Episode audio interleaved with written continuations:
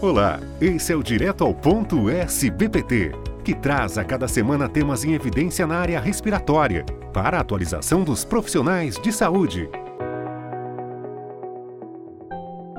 Nosso convidado de hoje é Carlos Dornels Freire de Souza, doutor em saúde pública e epidemiologia da Fundação Oswaldo Cruz, professor de epidemiologia do Departamento de Medicina da Universidade Federal de Alagoas e professor permanente do programa de pós-graduação em saúde da família, o FAO Fiocruz.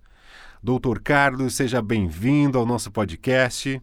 Agradeço o convite feito pela Sociedade Brasileira de Pneumologia e Tisiologia e pelo Jornal Brasileiro de Pneumologia, na pessoa do Dr. Bruno Baldi, que gentilmente me convidou. E o tema de hoje é Desafios da letalidade por Covid-19 no Brasil. É, vamos à nossa primeira pergunta. Doutor, quais os caminhos da Covid-19 no Brasil? Embora o primeiro caso de Covid-19 tenha sido registrado oficialmente no final de fevereiro de 2020, em 26 de fevereiro mais especificamente, no estado de São Paulo, é bem provável que o vírus já circulava no país desde o início do mês, conforme apontou o estudo da Fundação Oswaldo Cruz. Nesse estudo, por exemplo, a data provável de início de circulação é 4 de fevereiro, cerca de 22 dias antes dado o primeiro caso confirmado. Se considerarmos o amplo processo de globalização e as conexões internacionais diárias entre os países do globo, essa hipótese nos parece perfeitamente plausível. Em estudo recente realizado no Brasil, com a colaboração de pesquisadores brasileiros e estrangeiros, a partir da análise de um conjunto de dados genômicos geograficamente representativo, mostrou, por exemplo, que 21 dos 27 estados do Brasil identificaram pelo menos 100 introduções internacionais do novo coronavírus, ou seja, é, são casos importados entre os dias 21 e 27 de fevereiro deste ano. Isso significa dizer que o vírus circulou uh, sem ser captado pelo sistema de saúde do país. A doença ela entra no território brasileiro pelos grandes centros urbanos, principalmente do Sudeste, como São Paulo e Rio de Janeiro, e a partir desses locais espalhou-se para outras capitais e grandes cidades do país por meio das malhas aeroportuária e viária terrestre. Desses outros centros ou municípios polos ou sedes de regionais, a doença se capilarizou para os municípios menores. O registro oficial da primeira morte pela doença no país data 17 de março de 2020, cerca de 20 dias uh, após a confirmação do primeiro caso. Essa data também pode ser questionada, dada a sugestiva entrada do vírus no início do mês de fevereiro. Na data de gravação deste podcast, em 16 de junho de 2020, o Brasil já acumulava pelo menos 900 mil casos da doença e 44 mil mortes em decorrência dela. E como o senhor avalia a letalidade pela Covid-19 no Brasil?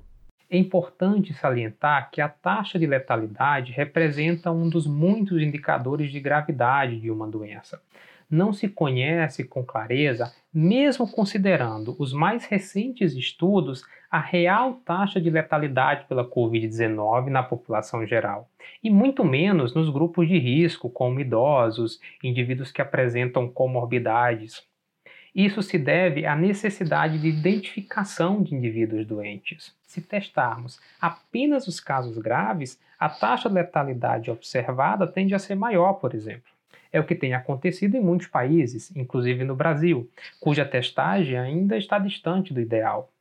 Investigações têm sugerido, por exemplo, que o número de infectados no país pode ser 10, 15 ou até 20 vezes maior do que o número de casos oficialmente reportados nos boletins epidemiológicos e registrados nos sistemas de informação.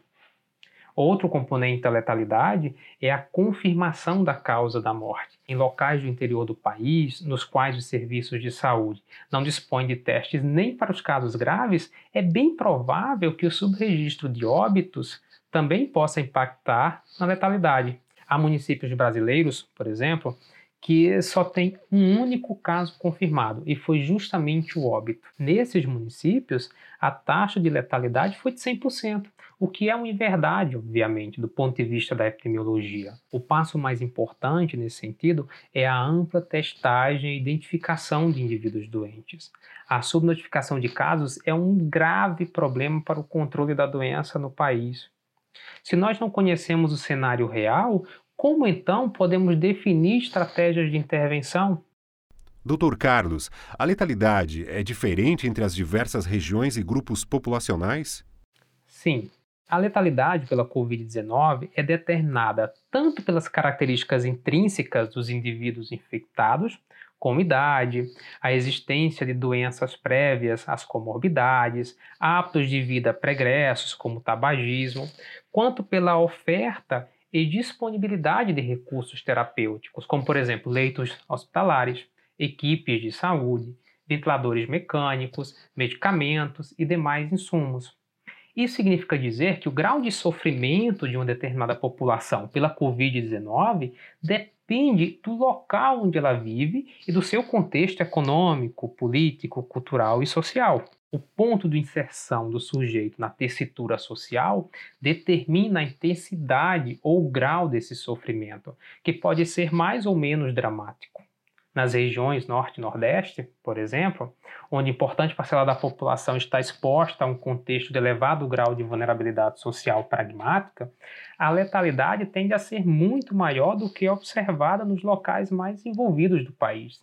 Foi, por exemplo, que evidenciamos em estudo recentemente publicado no Jornal Brasileiro de Pneumologia. No Amazonas, um dos estados com maior letalidade do país um dos, e um dos mais afetados pela Covid, existiam apenas 271 leitos de UTI antes do início da pandemia. São 6,5 leitos para cada grupo de 100 mil habitantes, o que é uma taxa muito baixa de disponibilidade.